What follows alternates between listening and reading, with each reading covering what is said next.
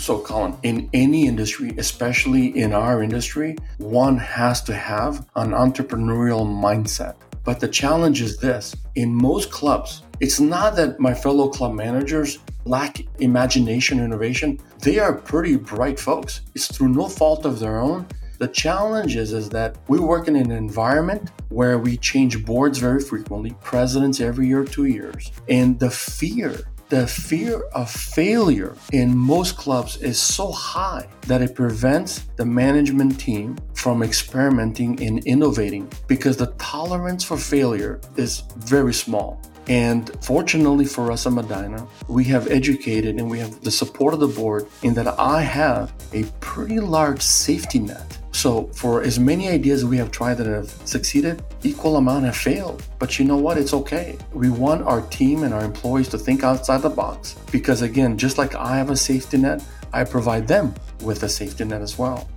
Hey everyone, welcome to the Mod Golf Podcast, where we speak with the influencers, disruptors, entrepreneurs, and innovators who are shaping the future of golf.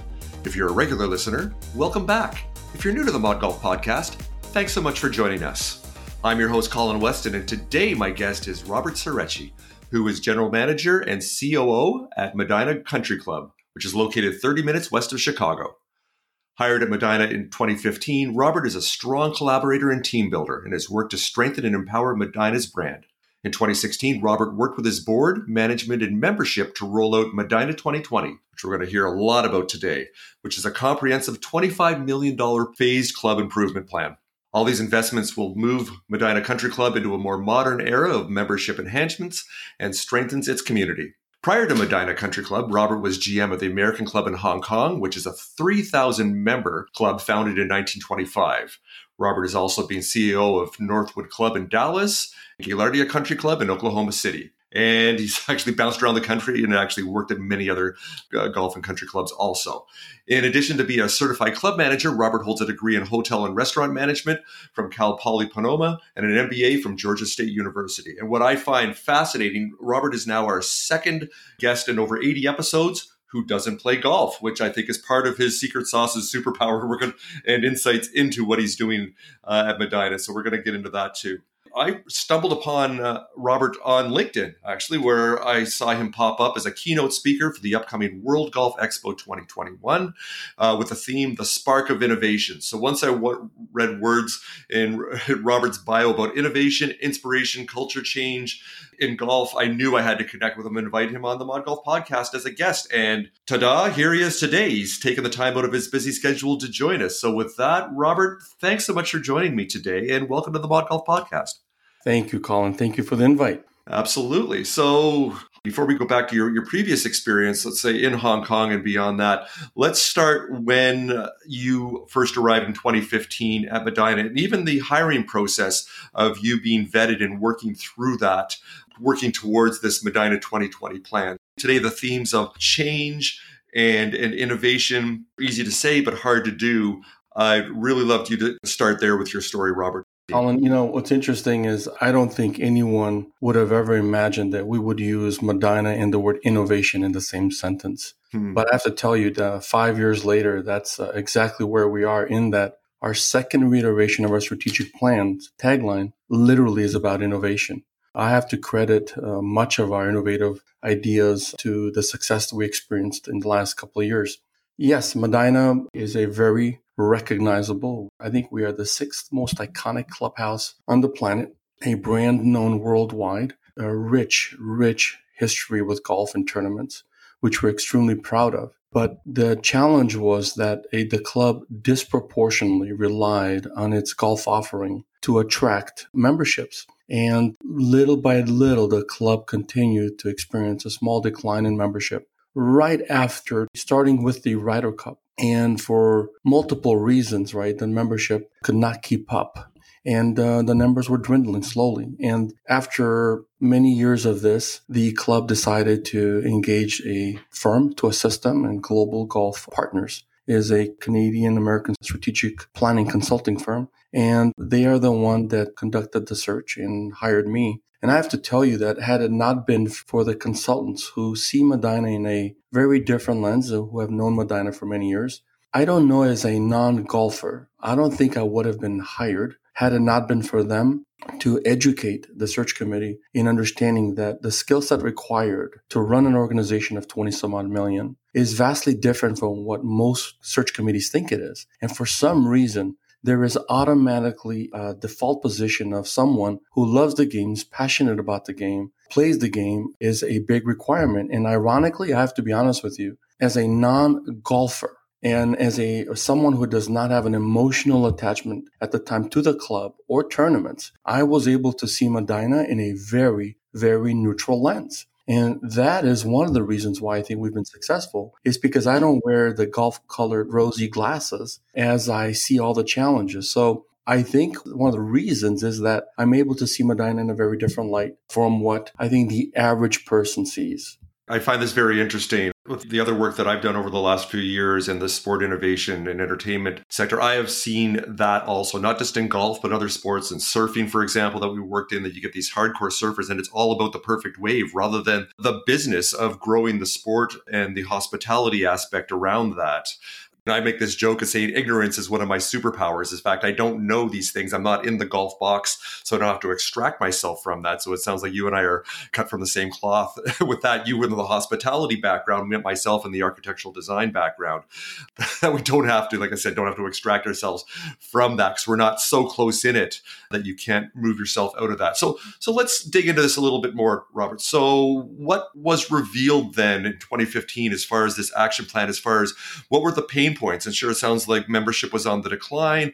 What was revealed of the customer refusal, if you will, or lapsing or just leaving and not backfilling? So, what did you find? Because I'm sure that also that technology and innovation is a piece to actually make change and innovation, but it's not ultimately the piece that's going to make that happen. So, can you talk about that a little bit about what was revealed there in the early work that you did of what was going wrong and what needed to be changed, and, and what was your plan to roll out over time to mitigate that? Well, the club with an incredible history, be it golf or just club history, had everything in its possession to be a very successful club. The challenge is you have to decide in a club how do you keep score? What is the scorecard for a successful club? And many clubs, not just Medinah, many clubs, especially those that are very golf centric, even those that are not, disproportionately rely on their history, on their past history as a value proposition to attract new members. And that's not unusual. If you have a grandmother that sells her house and she thinks her house is beautiful, and the prospective buyers walk in, look at it and say, Good God, what is this? But yet, grandma or mom is tearing up because there's a candy drawer, the wallpaper, and we fail to see the house because we are so emotionally attached and we cannot see what's in front of us. Clubs are the same. Medinah is all of the members, not wrongfully and rightfully so, care deeply for the club, but they disproportionately relied on the history. And when I did my homework as an MBA, you know, when you do your homework and you look at strategies, it was very simple to me. And strategic planning is not that complicated in private clubs. For me, it was very simple. The club was founded in the early 20s as a getaway from the city for individuals to escape the city, come to Medinah, again, as you said, we're 30 minutes away, to have an oasis away from the city where families congregated in the 20s and 30s. And they had horseback riding, shooting, sledding. We had a luge, ski jumping, and golf, name it. And over time, that was the real reason. It was a community of people to get together and spend quality time. We had overnight rooms on two floors and they spent the entire weekend. However, like most clubs, that purpose for being changed over time. And I think Medinah, you know, we hosted a few tournaments in the 40s and 70s and 80s, and we got really in love and enamored with the golf phenomenon, right? And it's really addicting. It's something that gives you a high that you know when you're a recognized brand all over the world for golf and tournaments. And then you wonder why people are not joining. I mean, how does that happen? And people were scratching their heads and you're trying everything you can. And as a non golfer, to me, it was very simple. The value proposition in today's market for those individuals or families interested in looking to join a club has drastically changed. People are no longer looking for only golf venues, but what they are looking for is a community where they can belong with like minded people. So, what we were doing, we were focusing on the externalities right on our golf to disproportionately carry the day and bring people in. So when prospective members came, we would talk about the Ryder Cup and the US Open and Sergio's famous shot. What we didn't realize, what the club did not realize, is that the men were already sold as they were driving through the gate. And literally, Colin, you can see men tearing up as they drive through the gate. They come through the front, they see this beautiful rotunda, and they're just so emotional, right? I mean, it's like coming to the promised land. But the challenge was Mama was not very impressed the spouses were looking at their watches. So what we did is we kept selling to the very people that were already sold, not realizing that in today's market, the spouse has an equal, say, if not greater say in where people join, where the family will join. So what we did is I created a white paper and wrote something for the board to consider in that what we have to do is in addition to golf, by the way, golf is in our DNA, tournaments in our DNA, we are so proud of what we've accomplished with all the tournaments now and in the future, but that was just simply not enough. And what, what I said is we have to focus on community building. And to do that, we have to invest dollars in our house because if we get the spaces and places correct, we will create community. And we are very, we were very deliberate in what we designed how we structured our spaces in order to have our members spend more time together, build relationships. And it was a little risky, I can assure you that, but it worked. What we did is we created and updated certain uh, areas of the club that are more modernized. We introduced elements and amenities that we never had. We did have three tennis courts, but they were concrete, and we had uh, vegetation growing out of the concrete. Now we have four wonderful hard-wood courts. We have four platform tennis courts, a racket center, which is a warming hut, a five bay golf learning center.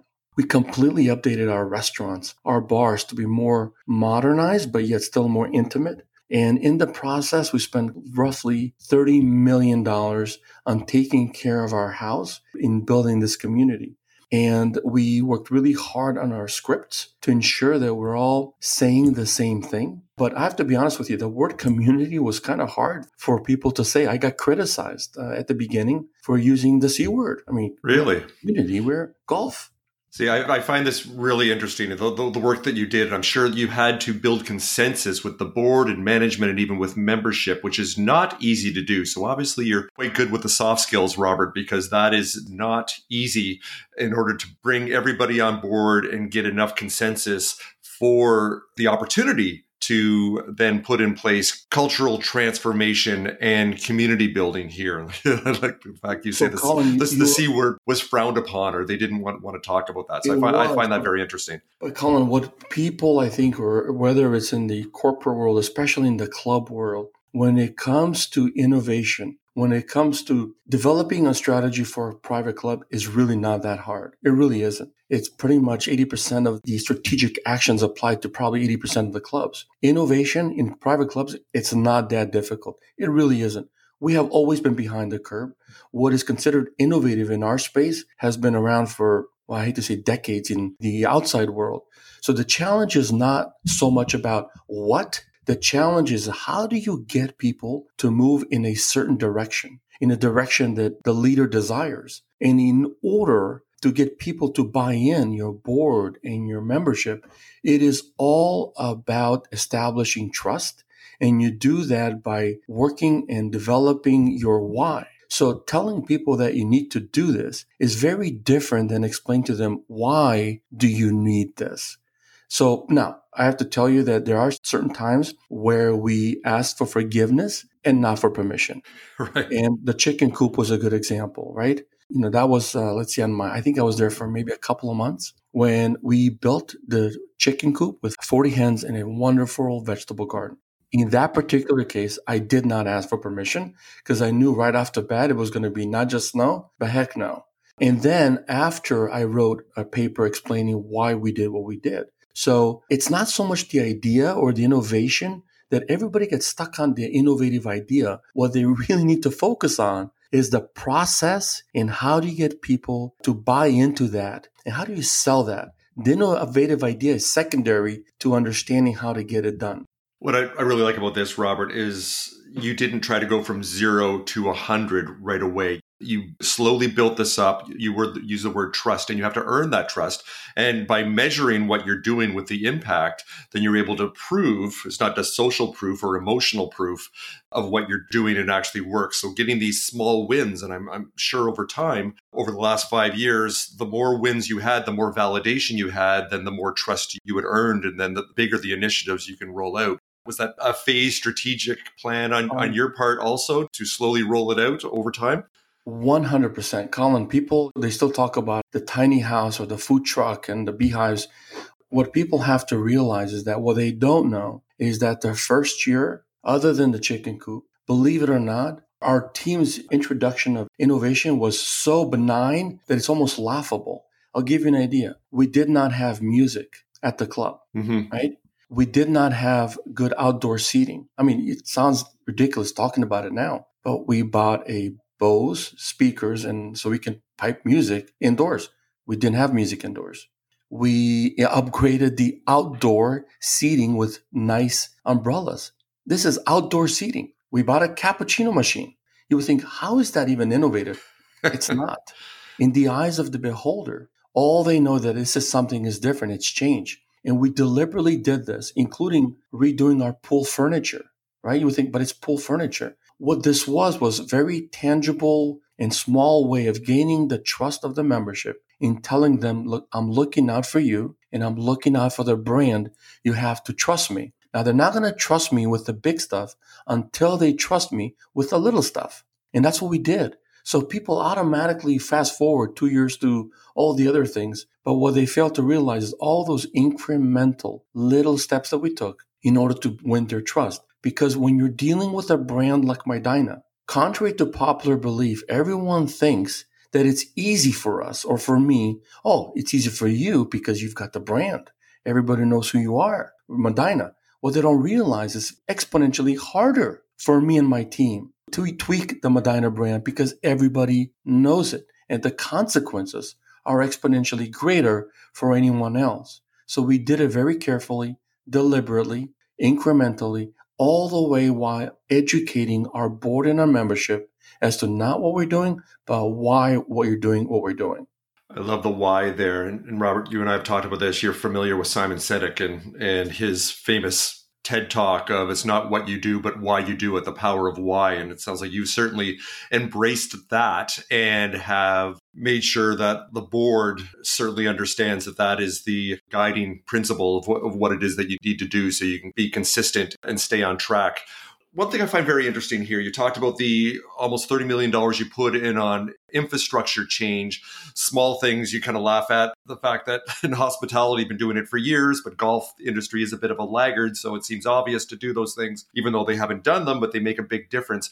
I'd love to hear your thoughts on the process you had then on that outreach program. How did you change the messaging outbound for people that had never been to Medinah or perhaps considering joining a club and then think Medinah, well, Medinah is this. It's been this for 100 years, so it has that very traditional iconic view and they thin slice that and they think, well, it's not for me. How did you manage to change that in order to make Medinah more welcoming, more inviting, more diverse, to make more women, families, and ethnic diversity as far as the base of your membership as you've expanded to reach out to make everybody feel welcome at Medinah. Correct. So, Colin, the good news is is that we were all of that to begin with. Mm.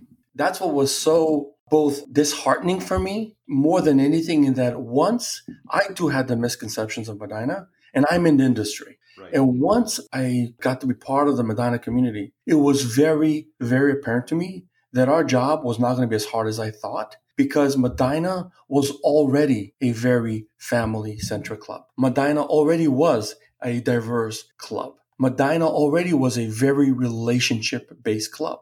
And what was infuriating is that no one from the outside, or very, very few from the outside world, outside of the gates, knew that. And by the way, mm. entirely our fault because the only thing we kept bragging about and the only thing we talked about is golf. We did not talk about our community. So the average person, they came through the gates, automatically had a misconception that we were a very, this is the typical words they would use. You're very either high end, uptight, rigid, stuck up, right? And nothing, nothing could be further from the truth. Medinah is not a very rigid, uptight culture. Actually, we are on the other side of the spectrum. We are very casual, very casual. So people are just absolutely blown away when they experience that. And I am proud of that. We have such an incredible diverse membership from all over our races. We have a robust women's program, robust kids program, men's programs. So for what I what we decided to do was number one, immediately we have to grab the market's attention. And if you do anything with golf in Medinah, it may or may not get your attention because it's expected. This is predominantly why we created the chicken coop.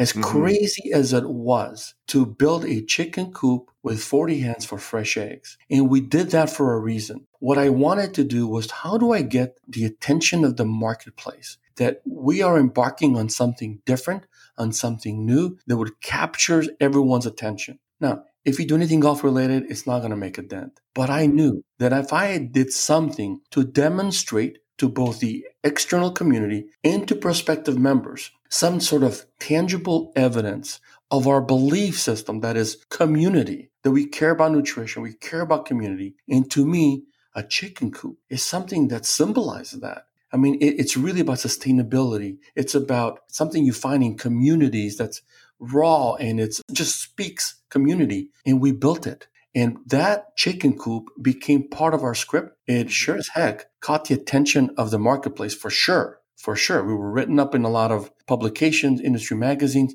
To this day, as you and I are talking, five years later, we're still talking about the chicken coop as a symbol of innovation. And what we did is that chicken coop, which was very inexpensive, uh, and by the way, had a story, was built with bricks from our old chimney that we had. All of the siding was from leftover wood from the Ryder Cup and all of the eggs are used for breakfast on the buffet. And that chicken coop was in the script when prospective members came to visit.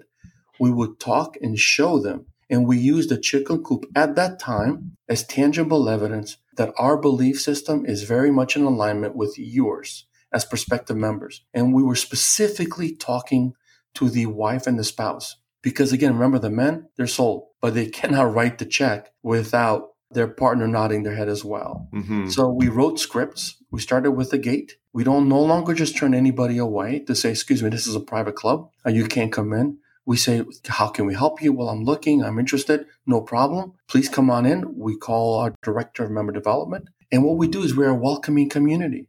We don't turn people at the gates for no reason. We want people to understand what Medinah is. We want you to come in so we can talk. We are more welcoming in that fashion. And we developed marketing messages either through LinkedIn, through our industry publications, and through TV that we are different from what most people think. But that was deliberate on our website. Uh, we instituted a CRM system, which we'd never had before, so we can follow up. Our messaging is very different. Our director of communications, Don Santefner, is extraordinary when it comes to messaging and creating narratives and telling stories across the web. So again, all of this is very deliberate to reflect uh, our value system. And then it grew from there. We built four tennis courts, a four paddle for racket center because, you know, we wanted the people to be more engaged in the winter. We fixed our swimming pool, our decks, because we know the moms and the kids play a big role. So we did that. And we started making these investments again with an attempt to have something for the entire family year round. So, what you're revealing here is the power of authentic storytelling you've been in marketing and business long enough that you know that your brand is not what you tell people is what people are saying when you're not in the room. And it Correct. sounds like what, what people were saying not in the room for decades were not what you were thinking they were saying especially people that weren't members. So the fact you've made that transformation and made it more welcoming and inviting. And one story i'd love to segue with that that i'd love for you to share with us robert is one that you shared with me on an earlier call is when people first walk in, non members into the club, and they come into the clubhouse. And that space in the clubhouse, that iconic clubhouse, is massive and almost with a sense of reverence, and it's so large. So you could talk about that because that was sending off the wrong vibe, wasn't it? You managed to, or you have changed the feel of that space now to make it more welcoming and inviting. So, can you tell us that story of how it intimidated people before and now it makes them feel welcome when they sure. first walk into the club? So, Colin, and uh, again, people underestimate that in our clubs, there are symbols all across our clubs and our grounds that illustrate either something positive or negative, and we're just not tuned into that. And for me, I'm very cautious and observant of all the cues around that kind of speak about who we are. While we are blessed with a hundred over a hundred thousand plus clubhouse built in the early 20s, and the Shriners who originally founded the club and built it were a little bit eccentric, right? Wonderful individuals, and that part is still in our in our DNA today. And they had an architect build the clubhouse in three distinctive architectures. We have the rotunda is Middle Eastern. If you come inside Medinah and right in the entryway, you will see a massive dome that would look like a mosque. Straight forward, you'll find another room that looks very Italian, right, from that period. And then a ballroom is French with an incredible murals that have a completely different feel. But the most problematic to me was the entrance. So what I found out and I observed very quickly is that when every time a member or a specifically guest walked through the front door, they were greeted to the side by a little window where you had to slide the glass open. And what happens is they also started to whisper because it was quiet. So the space immediately forced people to whisper, and they were greeted in a very unwelcoming kind of way through a little uh, glass window. The last thing you want in a welcoming, thriving community where you want people to feel relaxed is for them to whisper. It's not a library and it's not a church or a mosque, right? It is the entrance to our home. So how do we combat that? We immediately created a welcoming concierge desk on the outside. So now when somebody sees you, they'll wave at you. You'll immediately see someone welcoming you. We also put music in the entrance so now when you walk in, there will be music. And what the music does, it gives you permission to speak a little louder. Because if we wanted silence, we wouldn't have music there. And these are the little things that we did to soften up the space to make it more welcoming. All of our dining areas, our beverage areas are redone to feel more of a community feel with softer surfaces. All of this was designed deliberately to foster a sense of community. Now, I'll give you another example that it doesn't take much to send a message or a signal of, of your belief system. Last fall, we were membership director was working with a family who wanted to join was unsure it was the spouse was very unsure about joining and i don't want to exaggerate but i think they were thinking about this for months on end and then doug our director of member development told me that you won't believe it they're going to join. I said, wow. I said, what happened? What changed their mind? He says, again, you're not going to believe this. Robert, he said, it was our bird sign that I put up, he said. And he said, all he did is we have an area where it was a nesting bird and the bird was attacking members and guests. So Doug put up a sign that said, be mindful, birds are nesting. And the prospective member's wife came in and saw that sign. And she said to her husband, this is her husband telling the story. She said, we're in. If they care about the bird this much, I can only imagine how much they care about their members. Colin, wow. one sign made the difference.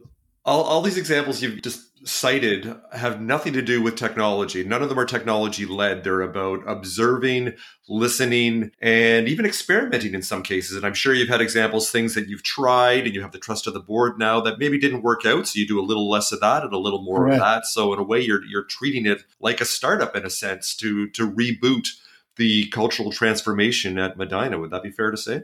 Oh, So, Colin, in any industry, especially in our industry, one has to have an entrepreneurial mindset. But the challenge is this in most clubs, it's not that my fellow club managers lack imagination innovation. I can tell you they are pretty bright folks. It's through no fault of their own.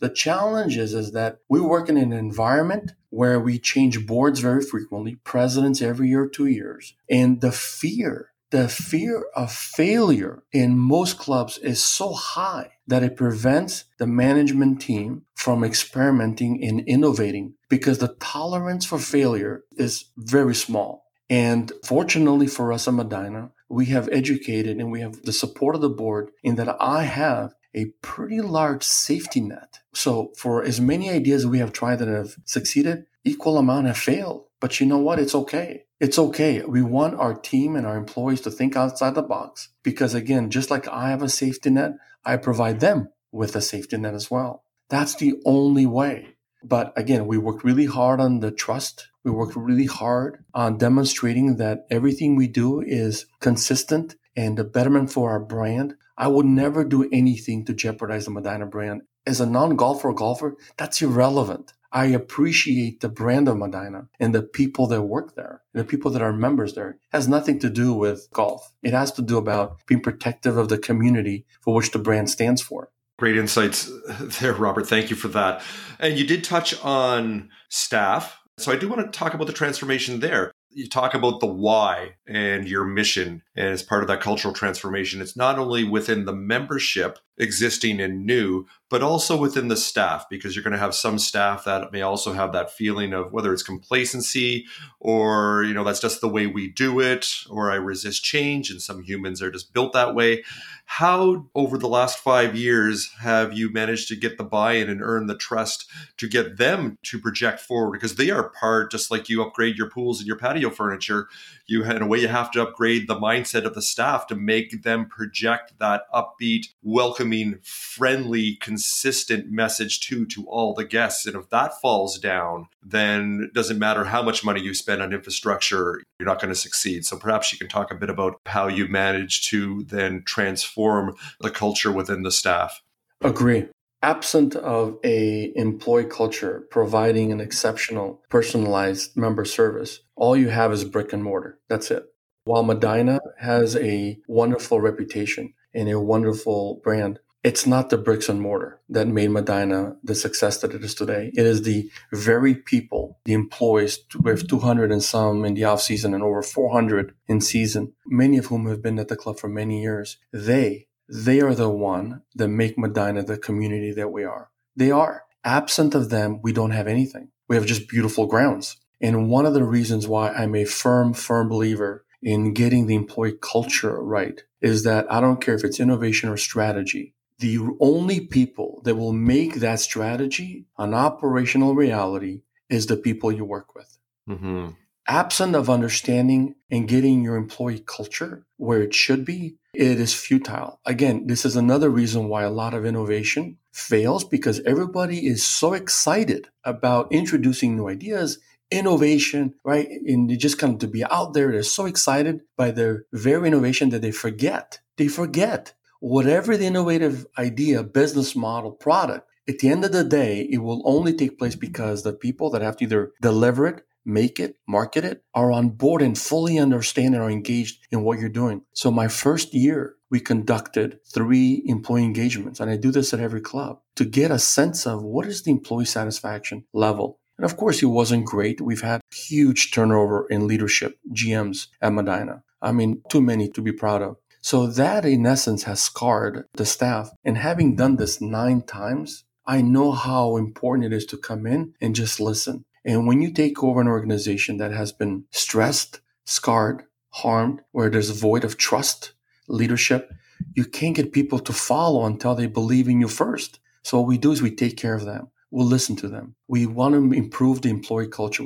We immediately worked on developing a culture team. We decreased our employee turnover from the high 30s or low 40% to now we are in under 17 or 18% we make our employee engagement scores as part of our balanced scorecard bonus package. That in that our membership have to be happy, our staff has to be happy. We have to have good financials and we have to accomplish our goals in order for us to be successful and get our bonuses. So we have to focus on employee culture. To me, single handedly is the most important aspect of my job is focusing on my team and the people that I've been entrusted I've been entrusted to lead them. I wasn't put there to spend $30 million. I frankly, I don't really care about what we built because 10 years from now, no one's going to give a damn who built what, right? No one's going to give me credit. No one's going to give anybody credit on that. That's why I don't really care about the bricks and mortar. What I do care about is spending time improving the lives of the people that I'm entrusted to lead. That they will remember. They're not going to care about the deck or the racket center. So to me, I'm very passionate about employee culture and improving the lives of the people I'm entrusted to lead. I can just hear it in your voice that you authentically truly embrace that and sure that just resonates throughout the club with staff and and the members. So you, you, talked about a scorecard there so that made my mind think about some numbers here. So we talked a lot about the emotional qualitative side of transformation. Can you talk about the last four or five years as far as where membership was before and where it is now even with a waiting list you know talk about that as far as sure. kind of the, the growth that you've had that's backed up and reinforced these initiatives that you put into place are in fact working. I have to tell you i'm very proud in that these initiatives have worked and are continue to work. In the last four years we have brought on over 350 new members. We are one short of our full membership cap. However, which is even more striking, is that we do have a waiting list for 39 year old associate members. Mm. So in the last four years, our biggest influx of new members has been younger members. The average age of our new members is 43 years old. Think about that. We are making a, the biggest impact on the demographic you want the most. Yes. Right. So we have over a thousand members. This is the best membership numbers we have had since who knows when. Our attrition during COVID has been minimal. Only nine members, nine members resigned because of either business or personal reasons. But meanwhile, we've had a massive influx of requests. We have over 29 members that are in the pipeline to join during COVID. And again, to us, it's not a surprise because we were very deliberate throughout this whole COVID process is how I and the board communicated not only to our members, but how we communicated to our prospective members. Now, what we didn't do with our prospective members, well, sure, we talked about safety, all the protocols with our membership, but what we talked about more than anything was about the value of being a Medinah member and the role that this community plays now and even more so in your life and in your family in the future. And we drilled this home to our prospective members we could have talked to them about safety and COVID and we use alcohol at 70% and masks. But you know, I think members, prospective members, get that message all the time. And no one's going to write an $85,000 check to join Medinah because you're using proper cleaning solutions. Right. That's not how this works. So what we did is we wrote the narrative for our prospective members to re-emphasize, double down, double down on the community value proposition and tell them that basically now more than ever, now more than ever, when you can't go to games, movie theaters, little league, now more than ever, you will be void of relationships in that intimate environment where you can develop relationships with your friends. What better place to do it than at a club like Medinah, where we live and breathe this community and relationship stuff? Oh, and by the way, we just happen to have three world championship golf courses, state of the art learning center, a great pool, a lodge for shooting. Those are all by the way we start with community and then we add the rest. And I think because we double down on our community value proposition and the role that clubs will play now, and even more so, that's how I think we were able to attract so many more members. Because as you and I know, it's all about the intimacy of with others that creates that sense of belonging. As I've told to many of our golf centric members who keep saying, it's all about course three, course three. And when I ask the question, if all your friends left for whatever reason and you were here alone, would you play course three as much as you're playing it now? And the answer is always, Robert, there's no way I wouldn't. I'm not sure if I'd be here. And this is how I try to illustrate the point that you think you're here because of the courses. You're not. They may have been the initial reason why you inquired. You may have joined because of course three and what we had, but you're here because of your friends and the way we make you feel. And a lot of folks have a hard time understanding that. And I think they're coming around to understanding that the true value of private clubs, it's not the stuff we build, it's the relationships we form and how the staff makes you feel when you get here. Amazing. I, I have lots more questions to ask you, but I'm going to hold to that, Robert, because you and I, after we finish up here on the podcast episode here, we are going to jump on a Zoom call and we're going to do a quick video interview that we will then post on our Mod Golf Podcast YouTube channel which we do. And so there'll be some additional content there, some different questions, kind of expanded from what we're talking about. Because I did want to dig in a little more about how you've managed to survive and thrive during COVID and some other things I want to talk about also as far as your upcoming keynote talk at the World Golf Expo 2021, which is in March, I believe. So that and that's in Hainan in uh, in Hainan, China, yeah. I believe. Is that correct? Correct. Correct. And for now, it sounds like that is going to be a go that you're physically going to be there for that rather than having a virtual event. Is that the hope? That is correct. Looking forward to it. It's a great place. I've been there before. Uh, wonderful spot. Well, fingers crossed that with the way the world is right now, when we're uh, recording this episode, that it all works out well, that you can get on a plane safely and you can go there. Sounds like everything they're going to be doing there at that World Golf Expo would be very well aligned with what I'm doing. So perhaps I'll talk to some of my people, and who knows, maybe I'll end up meeting you there. And if not, uh, uh, I would love to meet you. I'm up in Canada here. I would have to be quarantined once I come back, the way things are right now. But I would love to visit you in person, uh, just outside of Chicago, there in Medinah, one day very soon. I think that would be fantastic. Because I, I just love your approach, what you've shared with us here today. And so for all entrepreneurs and listeners out there, what Robert has bestowed upon us here as far as to make real, authentic change. You have to earn trust, and you do that by listening and observing rather than just trying to force your ideas upon people and your assumptions. And that has come through loud and clear and consistently here today, Robert. And I thank you for sharing that and everything else that you provided here today. So before we go here, is there anything you like to like to share? So sounds like you've got a waiting list now. I know you don't have to actually do a, a sales pitch for Medinah. Sounds like you're doing very, very well, but perhaps you've managed to distill this down. I got to put you on the spot here. Do you have a tagline now for what it is, the why of what Medinah represents and what your why is. Perhaps you could provide that for us here. Yeah, we do. we we basically say that we are a welcoming, thriving community of like minded individuals that offer world class amenities, including uh, championship golf. But it's all about community. Wow, it's it's like you've said that before that you've actually thought this through or something. there, you have it. There you have it. All right. Well, Robert Sereci, General Manager and Chief Operating Officer of Medinah Country Club, just outside of Chicago. Robert, this has been amazing. This is right in the wheelhouse of what we love to talk about on the podcast. I mentioned earlier at the beginning, the top of the show, that we talked to the influencers, disruptors, entrepreneurs, and influencers that are shaping the future of golf. And I think uh, you get the uh, quadruple crown award today because you meet all of those requirements today. So well done, sir. Thank you very much. It's been a pleasure. Robert, thanks so much. And I look forward to talking to you again very soon. Have a great day and take care. Thank you so much. So that's a wrap for this episode of the Mod Golf Podcast. I hope you enjoyed my conversation with Robert Sereci, who is a golf innovation keynote speaker and the general manager, chief operating officer of Medinah Country Club. If you'd like to learn more about Robert, visit our episode show page where we've included website links and additional content. Speaking of additional content, I invite you to check out the bonus Zoom video interview Robert and I recorded that is posted on the Mod Golf Podcast YouTube channel. The video link is also on our episode page, and please subscribe to our YouTube channel while you're there. If you leave a comment, I promise to get back to you. I'd like to take a moment and thank our sponsor partners, Golf Genius Software and British Columbia Golf, for helping me make the Mod Golf podcast happen. Without their support, I wouldn't be able to bring you these engaging stories from golf's brightest innovators and influencers. If you enjoyed this conversation about entrepreneurship in the golf industry, you can find more compelling episodes on Apple Podcasts, Spotify, Google Podcasts, Stitcher, or wherever you like to listen in. I'm your host, Colin Weston. Thanks very much for joining me. Bye for now.